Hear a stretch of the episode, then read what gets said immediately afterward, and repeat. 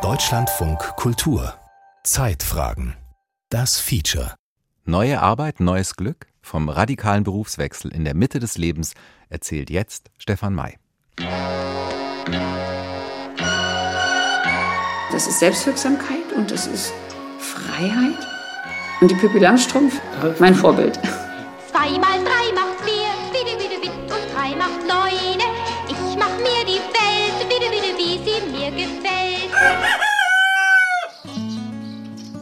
Die Welt, wie sie Shirin Schachbass gefällt. Das ist ein Dreiseithof in der Prignitz, in der Nordwestecke von Brandenburg, auf halbem Weg von Berlin nach Hamburg. Der Hof am Rand der kleinen Ortschaft Rambo fällt sofort auf, wegen seiner blauen und gelben Sonnensegel an der Seite. Hier lebt die 55-Jährige mit vier Hunden, zwei Katzen, Enten und Hühnern seit 2019. Hinter einer knallrot gestrichenen Stalltüre stehen fünf Alpakas. Shirin Shahbaz, großgewachsen, mit braunen Locken, steckt in einem bunten Kleid. Wir sitzen in ihrem großen Wohnzimmer und der Windhund Anton drängt sich immer wieder zwischen uns. Meine kreative Seite und auch sowas, was ein bisschen Leichtigkeit und Verspieltheit angeht, das ist im Leben zu kurz gekommen, fing auch schon in der Kindheit an.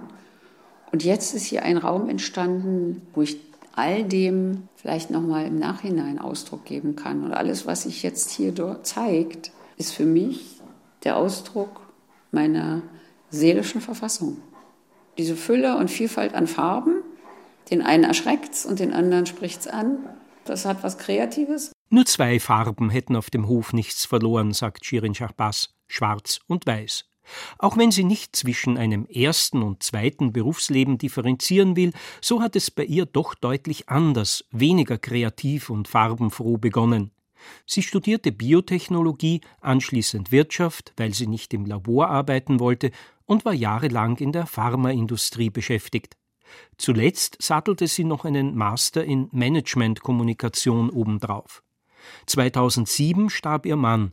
Wenige Jahre später starben innerhalb kurzer Zeit Vater und Mutter. Eine erneute Erfahrung der Endlichkeit meiner engsten Mitmenschen. Das hat mir dermaßen den Boden unter den Füßen fast weggerissen, dass ich gar keine Kraft mehr hatte oder gehabt hätte, den Weg weiter so zu gehen, zumal ich schon in den Jahren davor an vielem gezweifelt habe. Ich bin ja im Grunde genommen in der Mitte meines Lebens zum ersten Mal im Leben krank geworden, eigentlich infolge sozusagen der Erfahrung des Todes und Verlustes der Eltern. Ich hatte zunächst mal das Bedürfnis, mich auch wieder lebendig zu fühlen und letztendlich passiert aber genau das Gegenteil. Mir ist ja dann auch eine Erschöpfungsdepression diagnostiziert worden, beziehungsweise habe ich da auch eine psychosomatische Reha deshalb angetreten. Und ich habe dann auf der Reha festgestellt, das erste Mal in meinem Leben, da war ich 45, dass ich mich mal um nichts und niemanden kümmern muss. Dazu musste ich sozusagen erstmal in diese Reha gehen. Ein nicht untypischer Verlauf, konstatiert der Fachmann. Christoph Gosepart ist Psychotherapeut in Berlin. Seine Praxis liegt versteckt im Seitenflügel eines Altbaus am geschäftigen Hermannplatz in Neukölln. Ich übe meinen Beruf ja aus auf der Basis einer letztlich Stabilität meiner Person, psychisch und psychosozial, also Bedingungen, die rundherum da sein müssen, damit ich stabil bin, um Wirksamkeit zu entfalten, um nicht zu sagen Leistung zu erbringen. Das kann natürlich sein, dass man in dem intrapsychischen oder in dem psychosozialen Rahmen, der die Bedingung dafür ist, Traumata erleidet, also irgendwas passiert, irgendwas kommt aus dem Gleichgewicht und dann ist man dazu nicht mehr in der Lage. Und dann ist die Frage, okay, wie geht man jetzt mit diesen Veränderungen um und wenn man das tut, mit welcher Perspektive irgendwo dann weiter Wirksamkeit zu entfalten. Und da kommt man auf ganz neue Ideen unter Umständen. Bei Shirin Shahbaz brauchte es acht Jahre. Jahre, in denen sie auf der Suche war, ausprobierte. Klar war bald, dass sie nicht mehr zurück wollte, wenngleich es kein Abschied im Zorn wurde. Ich möchte die Zeit nicht missen. Nichtsdestotrotz gab es in der Zeit einen Haufen Steine, die in den Weg mir gelegt wurden. Es gab auch Mobbing, es gab auch Verletzungen, die teilweise der gesamten, sage ich mal, Situation geschuldet waren, weil auch alle unter Druck waren, weil wir sehr ergebnisorientiert und leistungsorientiert gearbeitet haben. Jedes Jahr 20 Prozent Wachstum über acht Jahre. Ich war nicht mehr bereit, meine Werte, meine Überzeugungen und auch mein Frausein aufzugeben für eine Welt, die von Männern, in dem Falle, wo ich war, überwiegend dominiert wurde. Es brauchte einen anderen Ansatz. Ich habe mir einen Coach gesucht, ich habe ganz neu auf die Dinge geschaut und ja, gelernt habe ich vor allen Dingen, dass ich die Dinge verfolgen möge, die mir ein Lächeln aufs Gesicht zaubern. Achtsamkeit ist ein Wort, das Schachbass im Gespräch immer wieder verwendet, ein inzwischen zentraler Begriff für sie. In jener Zeit der Selbstfindung war ihr schlagartig die Heimatstadt Berlin zu viel geworden. Berlin hat mich aufgerieben. Ich war dann im Mai 19 nochmal auf einer Gruppenwanderung mit Rucksack, schön entschleunigt und geerdet auf der kleinsten Insel der Kanaren, der El Hierro. Als ich zurückkam, war dann das Schlüsselmoment. Ich konnte vier Tage nicht zur Tür rausgehen, weil ich die Enge, den Lärm, die Autos, alles konnte ich nicht mehr ertragen. Damit war für Shirin Shahbaz klar, eine Entscheidung musste getroffen werden. Der Ortswechsel sollte nicht lediglich vor die Tore Berlins erfolgen, sondern hinaus in die größtmögliche Ruhe. Hier ist die geringste Besiedlung in Deutschland an Menschen. Es ist eine unglaubliche Weite. Es ist auch eine Region, die wirtschaftlich noch Potenzial hat, positiv formuliert. Also sie ist einfach noch nicht so stark besiedelt. Und für mich hat es so ein Gefühl von Goldgräberstimmung hier zu sein. Und wenn ich aus dem Fenster schaue, und das war auch die Entscheidung, dann hier diesen Hof zu kaufen oder in dieses Haus zu ziehen, dann schaue ich auch ein Haus und einen Teich, von dem ich behaupten würde, das sah hier auch schon so vor 100 Jahren aus. Jetzt hier. Rund um Schachbas Bauernhof vergeht die Zeit deutlich langsamer. Die eigene Schlagzahl sinkt spürbar. An eine Stallwand gelehnt, in der Erwartung, dass die wolligen Alpakas ihre Scheu ablegen und sie sich eins nach dem anderen neugierig nähern. Dann schnuppern sie zart an der Nase und ihre Barthaare kitzeln im Gesicht. Draußen im Garten reift das Gemüse und der Pflaumenbaum muss abgeerntet werden. Landidylle ohne äußere Störfaktoren. Eine klassische Stadtflucht von Shirin Shahbaz also? Nein, sagt Psychotherapeut Gosepat. Stadt und Gesundheit ist ja auch ein großes Thema. Und da gibt es einen sehr schönen Satz von einem Kollegen von mir, der Psychiater ist und sich damit beschäftigt. Stadt ist so lange gut für mich, wo sie mich herausfordert, wo ich auch die Herausforderung annehmen kann. Wenn die Stadt mich gar nicht mehr fordert, sondern ich gegen die Stadt arbeitet, dann wird sie zum schlechten Stress. Das zu bemerken ist ein großer Schritt und dann daraus Konsequenzen zu ziehen, ist auch ein großer Schritt und das braucht aber auch Zeit. Dann sich zu entscheiden in der Mitte des Lebens, ich ziehe aufs Land, ich beschäftige mich mit Landproblematik, das ist sicher eine große Entscheidung, schwerwiegende Entscheidung. Aber toll, dieser Entscheidung sind acht Jahre Arbeit mit sich selbst vorangegangen, erzählt Schachbas. Tiefenpsychologisch fundiert habe ich zwei Jahre gearbeitet, als auch drei Jahre existenzanalytisch. Das war mit die wichtigste Zeit, weil in der Phase habe ich mir die Sinnfrage gestellt, meines Lebens, meines Daseins. Während dieser Zeit bin ich natürlich auch an viele Themen biografischer Natur gestoßen. Ich habe ja eine, einen bikulturellen Hintergrund. Ich bin zum einen Deutsch und zum anderen Persisch geboren und habe auch einige Jahre mich damit auseinandersetzen hm, dürfen, können. Dann die Frage am Ende, als ich das alles so ein bisschen durch hatte, wie möchte ich eigentlich leben? Welche Lebensform ist für mich die gesündeste? Wir spazieren mit zwei der fünf Alpakas eine Runde über die Felder hinter dem Hof.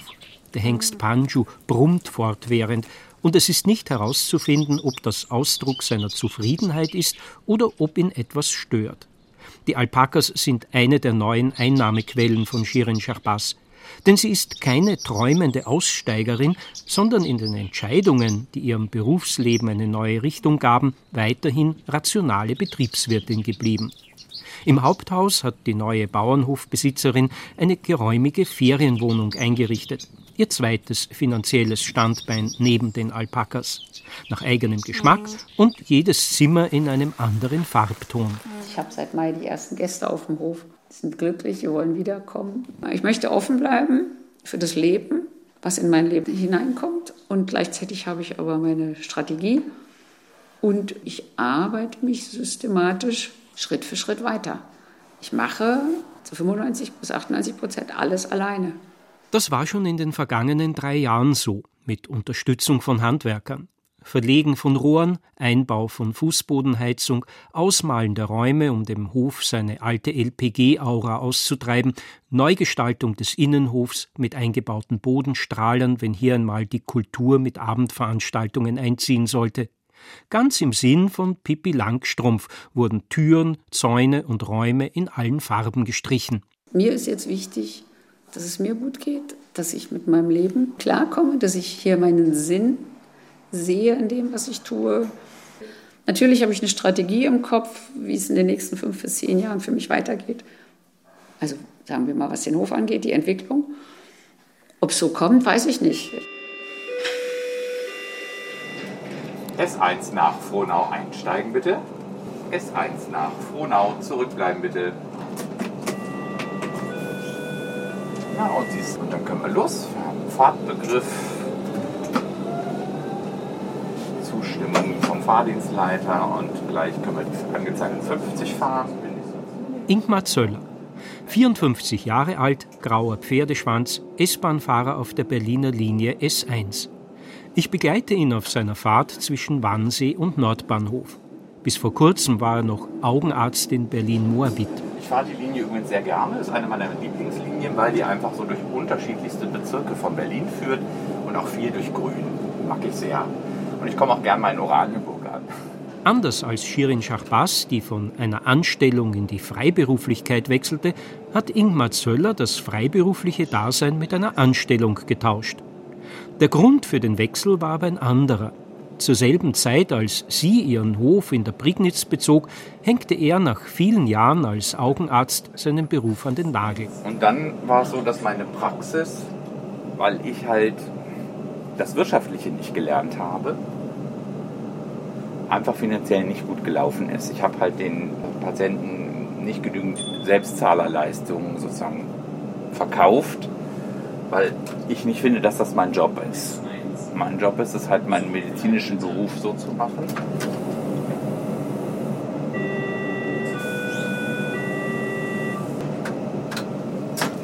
dass ich die Schulmedizin nach dem jeweiligen zeitgemäßen Status halt mache und nicht irgendwie den Leuten Geld abzuknöpfen für Gesundheitsleistungen, wo ich persönlich denke, entweder sie sollte die Kasse sowieso bezahlen, weil sie einfach wichtig sind, oder andererseits vielleicht macht man das dann einfach auch zu viel, weil man halt Dollarzeichen im Gesicht hat. Ein radikaler Schnitt im Leben. Zumal, wenn er mit einem Wechsel in eine so gänzlich andere Berufswelt verbunden ist. Den Psychotherapeuten Gosepart überrascht diese Begründung, Schluss zu machen mit dem bisherigen Berufsleben nicht. Das ist durchaus ein Motiv für einen Berufswechsel. Gibt es auch Medizin intern inzwischen häufiger, dass man aus einer sogenannten inhabergeführten Praxis in ein MVZ, medizinisches Versorgungszentrum, überwechselt, das von einem Konzern geführt wird, sodass man in der Praxis als Angestellter arbeitet. Das hat gewisse Vorteile. Man ist dann nicht verantwortlich für die Wirtschaftlichkeit. Das gibt es auch häufiger, ja. Doch genau das wollte Ingmar Zöller, der mit seinem Partner und zwei Adoptivkindern am Prenzlauer Berg wohnt, nicht. Der gebürtige Düsseldorfer erfüllte sich einen Kindheitstraum. Denn als er noch klein war, wollte er Straßenbahnfahrer werden. Frage an Psychotherapeut Gosepart, ob die naheliegende Entscheidung auch eine gute sein kann? Ich würde hier schon auch sehen, dass wahrscheinlich der Kindheitstraum aktiviert worden ist, dass als Option gesehen worden ist, als der bisherige Strom so nicht mehr weiterlief. Und dann kommt es durchaus vor, wenn jemand an der Stelle ist, wo er sagt, okay, so wie es war, geht es nicht weiter, was mache ich denn dann? Dann kommen auf jeden Fall solche Sachen zum Zuge. Was ist denn mein Traum oder was sind auch meine Werte? Ja? Also vielleicht habe ich eine ganze Zeit lang in einem Beruf gearbeitet, wo ich eigentlich nicht unbedingt meine Werte umgesetzt habe. Ich möchte das aber. Ich möchte mehr tun dafür, dass das, was ich für wichtig halte, realisiert wird, dann wechsle ich in so einen Bereich. Das kann auch gut vorkommen. Ja. Dann habe ich das mit meiner Familie auch besprochen, ob die das mittragen. Und dann haben die das bejaht, teilweise auch so mit ein bisschen Zähneknirschen, so ist ja doch was ganz anderes. Und dann habe ich mich beworben und habe wirklich im Dezember 2020 damit angefangen und habe also zum 1. November hin meine Praxis dann an meinen Nachfolger übergeben, der jetzt auch noch an der alten Stelle sitzt. Mir war wichtig, dass ich wusste, es ist jemand da, der nicht zu einem Konzern gehört. Und das wollte ich meinen Patienten auf keinen Fall zumuten, weil eine individuelle Betreuung ist einfach durch nichts zu ersetzen.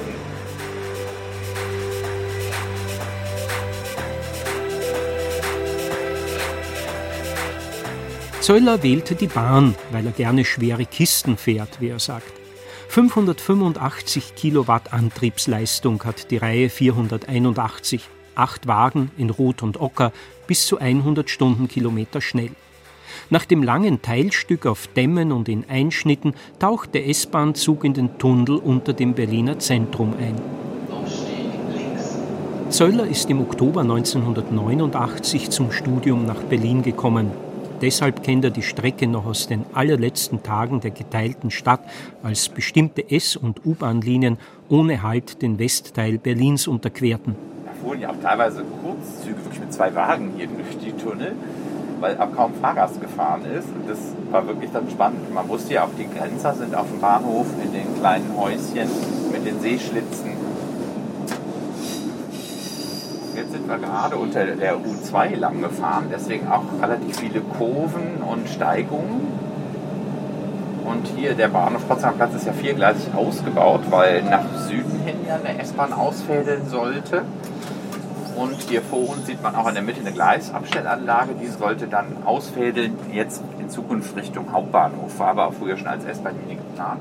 Inzwischen kennt er Berlins Unterwelt schon recht gut aus der Perspektive im Führerstand, ohne die nichtssagende Aussicht der Fahrgäste auf schwarze Wände. 31 Jahre nach seinem ersten Kontakt mit der Berliner S-Bahn nahm der Mediziner an einer einjährigen Ausbildung für Quereinsteiger bei der Deutschen Bahn teil. Es freue ihn, sagt er, wenn er um fünf Uhr morgens den Zug zur Endstation zwischen den Plattenbauten am Ostrand der Stadt steuere und dort schon von weitem ein paar hundert wartende Fahrgäste ausmache. Dann sage er zu sich, die darfst du nun alle zum Ostkreuz bringen, damit sie zeitgerecht ihren Job beginnen können. Fünf Uhr morgens bedeutet aber auch früh aufzustehen. Was ich nicht gerne mag, das äh, war schon für mich als Arzt im Krankenhaus so. Nachtdienste fand ich schon immer tödlich, weil man einfach den Alterungsprozess extrem beschleunigt, finde ich, für mich. Ja. Natürlich ist es auch anstrengend, wenn man so zwischen drei und vier Uhr aufstehen muss. Und dann muss man abends eigentlich früher ins Bett gehen. Das gelingt mir nicht immer. Das heißt, ich brauche dann auch zwischendurch mal die Regenerationstage, um wieder ein bisschen aufzutanken. Aber an sich finde ich den Schichtdienst jetzt nicht wirklich schlimm. Trotz einiger Parallelen zwischen dem damals und heute kommt Zöllers Einschätzung dann doch unerwartet. Viel Unterschied zwischen seinem ersten und seinem zweiten Beruf sieht er nämlich nicht. Ich würde sagen, ich habe schon auch vorher einen dienenden Beruf gehabt und den habe ich jetzt auch. Das mag jetzt so ein bisschen heroisch klingen, das meine ich damit nicht. Aber ich sehe meinen Sinn schon darin, dass ich Fahrgäste von A nach B bringe und dass ich das einen ganz wichtigen Job finde, genauso wie ich es früher fand, irgendwie meinen Patienten in irgendeiner Weise zu helfen. Es war weder Flucht noch Abschied im Zorn, versichert Ingmar Zöller. Er habe sogar sehr gerne als Augenarzt gearbeitet. Aber vielleicht spürte er, dass es nun genug sei. Als Mediziner arbeiten, finde ich, kostet einen auch etwas, finde ich. Also man gibt auch einen Teil seiner Persönlichkeit da rein. Und es war so eine Zeit, wo ich dann halt auch anfing, so Bluthochdruck zu bekommen, so bestimmte Sachen, die auch in meiner Familie halt stark vertreten sind, wo ich dann halt einfach auch mal überlegen musste, mache ich noch mal was anderes, wenn ich das doch jetzt sehr stresst. Überraschend, dass auch S-Bahn-Fahrer in Bewegung sind, in eigener Bewegung, zumal wenn der Zug nicht exakt am Rückspiegel am Bahnsteigende zum Stehen kommt. So, hier muss ich einmal aufspringen. Ein Stück zu weit bin ich raus. ja, wäre schön, wenn man mehr Kameras hätte und so, da muss man nicht immer darauf aufpassen. ob man richtig am Spiegel steht, also jeden Zentimeter. Und man bleibt jung und dynamisch, wenn man immer aussteigt zwischendurch, oder? Und das ist so lustig. Ich habe ja so eine Uhr auch mit ähm, Wegmesser und ich schaffe schon relativ viele Schritte am Tag, wenn ich jetzt immer am Zug lang laufen muss. Immerhin ist ein S-Bahn-Zug 150 Meter lang. An jeder Endstation muss der Fahrer vom Führerstand am einen zum Führerstand am anderen Ende wechseln. Täglich mit hunderten Menschen im Rücken zu arbeiten, statt wie früher einer Handvoll von ihnen im Wartezimmer, macht Ingmar Zöller sichtbar Spaß. Ich hätte mir, glaube ich, später vorgeworfen, wenn ich gesagt hätte, ich probiere es nie mal aus. Und es war halt von der Wirtschaftlichkeit und von meinem Einsatz her, war einfach so eine Dysbalance erreicht, dass ich gesagt habe, okay, dann musst du das jetzt mal beenden. Was in zehn Jahren ist, weiß ich nicht. Ich sage ja jetzt immer, ich bin jetzt 54 Jahre alt. Das, was ich kann, können andere auch. Also man kann sich verändern, wenn man das möchte und man kann viele spannende Sachen in seinem Leben machen, auch wenn man über 50 ist. Ich finde, das ist für mich eine ganz wichtige Botschaft.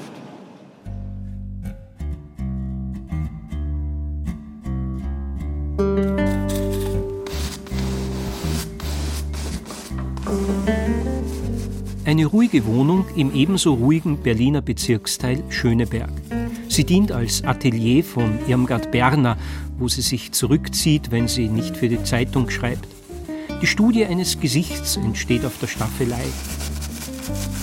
Im Hintergrund hängen Bilder von Eisbären in verschiedenen Farben. Die 61-jährige Oberösterreicherin, schlank, braunes Haar, hat nicht immer Artikel geschrieben. Ich habe in Salzburg angefangen zu studieren, habe aber erstmal die Aufnahmeprüfung für Gesang am Mozarteum gemacht und bin parallel an die Uni gegangen und habe aber durch das Singen Kontakt zum Theater gekriegt. Und bin aber dann im Laufe der Zeit draufgekommen, dass das Singen jetzt nicht meine Berufung ist. Berner studiert an der Universität Philosophie und Musikwissenschaft und plant als Musikkritikerin in den Journalismus zu gehen. Doch die Bühne lässt sie nicht mehr los. Sie beginnt am Mozarteum Bühnenbild zu studieren. Noch vor Abschluss ihres Diploms wird sie als Assistentin für eine Produktion des Nibelungenrings an die Bayerische Staatsoper geholt, erhält einen Vertrag und bleibt drei Jahre dort. Als eine der damals wenigen Frauen in diesem Beruf. Ich bin 1987 zum ersten Mal nach Westberlin gefahren. Und das hat mich geflasht, muss ich sagen. Also das war so eine andere Welt. Und dann bin ich 1988 nochmal, weil wir da in München eine Produktion vorbereitet hatten, die in Berlin zur Aufführung kam und da war ich dann auch mit eingeladen. Und dann habe ich beschlossen, dass ich mich bewerbe in Berlin. Die Zusage kommt von der Schaubühne, wo Irmgard Berner vier Jahre am Haus bleibt und sich dann selbstständig macht, wie das in der Karriere von Bühnenbildnern üblich sei, sagt sie.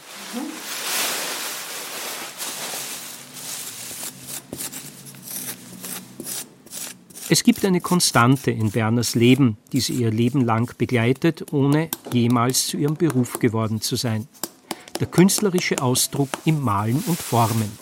Gerade befeuchtet und verpackt sie Lehmköpfe für eine spätere Bearbeitung. Es gab eine Sache, wo es dann so ein bisschen konkreter wurde, mein Wunsch auch zu schreiben. Und zwar habe ich ein Tramolett geschrieben und das wurde in Linz auch aufgeführt und habe gedacht, irgendwas will ich jetzt weitermachen mit dem Schreiben. Kurzerhand steckt sie ihre Tantiemen, die sie für die Aufführung des Dramoletts, eines kurzen Bühnenspiels, erhalten hat, in einen Kurs an der Berliner Journalistenschule. Die Weichenstellung zum Berufswechsel ist vollzogen. Psychotherapeut Gosepart sind Veränderungen von Kulturschaffenden vertraut. Das ist ja ein amerikanisches Modell irgendwie, also oder auch ein neoliberales, was aber hier in dem Fall Vorteile hat. Man kann tatsächlich auch spät noch wechseln. In der Künstlerszene extrem selbstverantwortlich, vermeintlich selbstverantwortlich für einkünfte wirtschaftliche Situation, aber doch sehr fremdbestimmt durch die Marktlage natürlich. Es wird immer mehr gespart, immer weniger ist möglich. Viele Künstler, die sich dann aus dieser Not heraus für einen anderen Beruf entscheiden und dort auch dann Stabilität und wirtschaftliche Stabilität erreichen. Doch das Finanzielle war keineswegs der Antrieb für Irmgard Berner. Also ein Gedanke, der dahinter steckte, war schon, das kann doch noch nicht alles gewesen sein. Sozusagen jetzt diese ganzen Jahre Bühnenbild und diese vielen Reisen und das ist ja doch anstrengend und damals war es mit den Verkehrsmitteln auch noch nicht so einfach, sich von Stadt zu Stadt zu bewegen oder von Berlin dann immer wieder in den Süden oder im Westen zu fahren. Und dann dachte ich, ich will auch noch was anderes in meinem Leben. Und das hat mich eigentlich dazu gebracht, dass ich nochmal geguckt habe, was es für Möglichkeiten gibt, dass ich sozusagen meine Batterien wieder auflade. Und so kehrte Berner zu ihrem ursprünglichen Berufsziel zurück, Journalistin zu werden. An der Universität der Künste in Berlin bewirbt sie sich für den zweijährigen Masterstudiengang Kulturjournalismus. Ich weiß noch, am Ende saß ich bei diesem letzten Teil des Bewerbungsgespräches, wo man persönlich mit diesen Leuten und der Jury da zusammensitzt. Und dann sagt der Vorsitzende, äh, sind Sie sich schon sicher, dass Sie die Seiten wechseln wollen? Und ich weiß nicht, ich habe ihn angeguckt und sage, Seiten wechseln? Uff, nö, eigentlich nicht, aber ich, äh, wenn das so sein muss, äh, dann, aber ich sehe das für mich jetzt nicht so. Das würde ich jetzt überhaupt gar nicht sagen, dass sie die Seiten wechselt. Also im internen Bereich schon, klar, Kritikerin gegenüber Macherin. Aber insgesamt die Kunstkritik, die Theaterkritik dient ja demselben Sinn wie das Theater machen, nämlich geschmackbildend und auch bewusstseinsbildend, insgesamt kritisch sozusagen vorzugehen. Da helfen sich ja beide Seiten. Irmgard Berner hatte aber ohne dies nicht vor, künftig in der Zeitung die Kollegenschaft zu verreißen, sondern suchte sich im reichen Angebot des Journalismus jenen Platz, der ihr behagte als freie Kulturjournalistin für die Berliner Zeitung und den Weltkunstverlag. Sehr interessant, dass sie in einen wieder selbstständigen Beruf gewechselt hat, was aber unter Umständen auch wieder man aus externen Gründen tun kann, weil das Flexibilität erlaubt, die unter Umständen beides zugleich äh, möglich macht. Also man macht Bühnenbilder und arbeitet als Journalistin. Das ist natürlich ein Vorteil. Wenn man jetzt in einen Beruf wechseln würde, der eine abhängige Beschäftigung ist mit einer 40-Stunden-Woche, würde das heißen, der andere Beruf geht gar nicht mehr. Ne? Dass sie hier in dem neuen Beruf etwas findet, was sie immer schon machen wollte, liegt ja irgendwie auf der Hand. Also man überlegt ja, was will ich Neues machen, auf der Basis seiner Geschichte. Irmgard Berner hat die Bühnenbildnerei ohne Groll aufgegeben. Neben der Zeitungsarbeit widmet sie sich der Kunst in ihrem Atelier. Dort spachtelt sie an kleinen Tonfiguren, von denen mehrere in einem Regal stehen und Strohhalme oder Einweggabeln wie überdimensionale Werkzeuge in den Händen halten. Eine Arbeit über unseren Umgang mit Plastikmüll. Der Berufswechsel der alleinerziehenden Mutter könnte auch einen privaten Auslöser gehabt haben das Problem war ja, dass mit meinen vielen Reisen mit dem Bühnenbild, ich das Kind ja auch mehr, mein Sohn äh, mehr oder weniger ferngesteuert ja auch betreut habe, so ein bisschen. Also ich habe da so ein kleines Netzwerk aufgebaut, dann hat die Oma ein bisschen geholfen, aber das war dann auch anstrengend für sie, nach Berlin zu fahren und oder ich habe meinen Sohn zu ihr gebracht oder so. Insofern war auch so ein Bedürfnis da, auch mal vor Ort zu bleiben in Berlin auch wirklich Arbeitgeber oder Auftraggeber hier zu haben. Das war eher so, das, und bei meinem Kind zu sein, der ja inzwischen dann schon zur Schule ging und beziehungsweise aufs Gymnasium dann kam und so.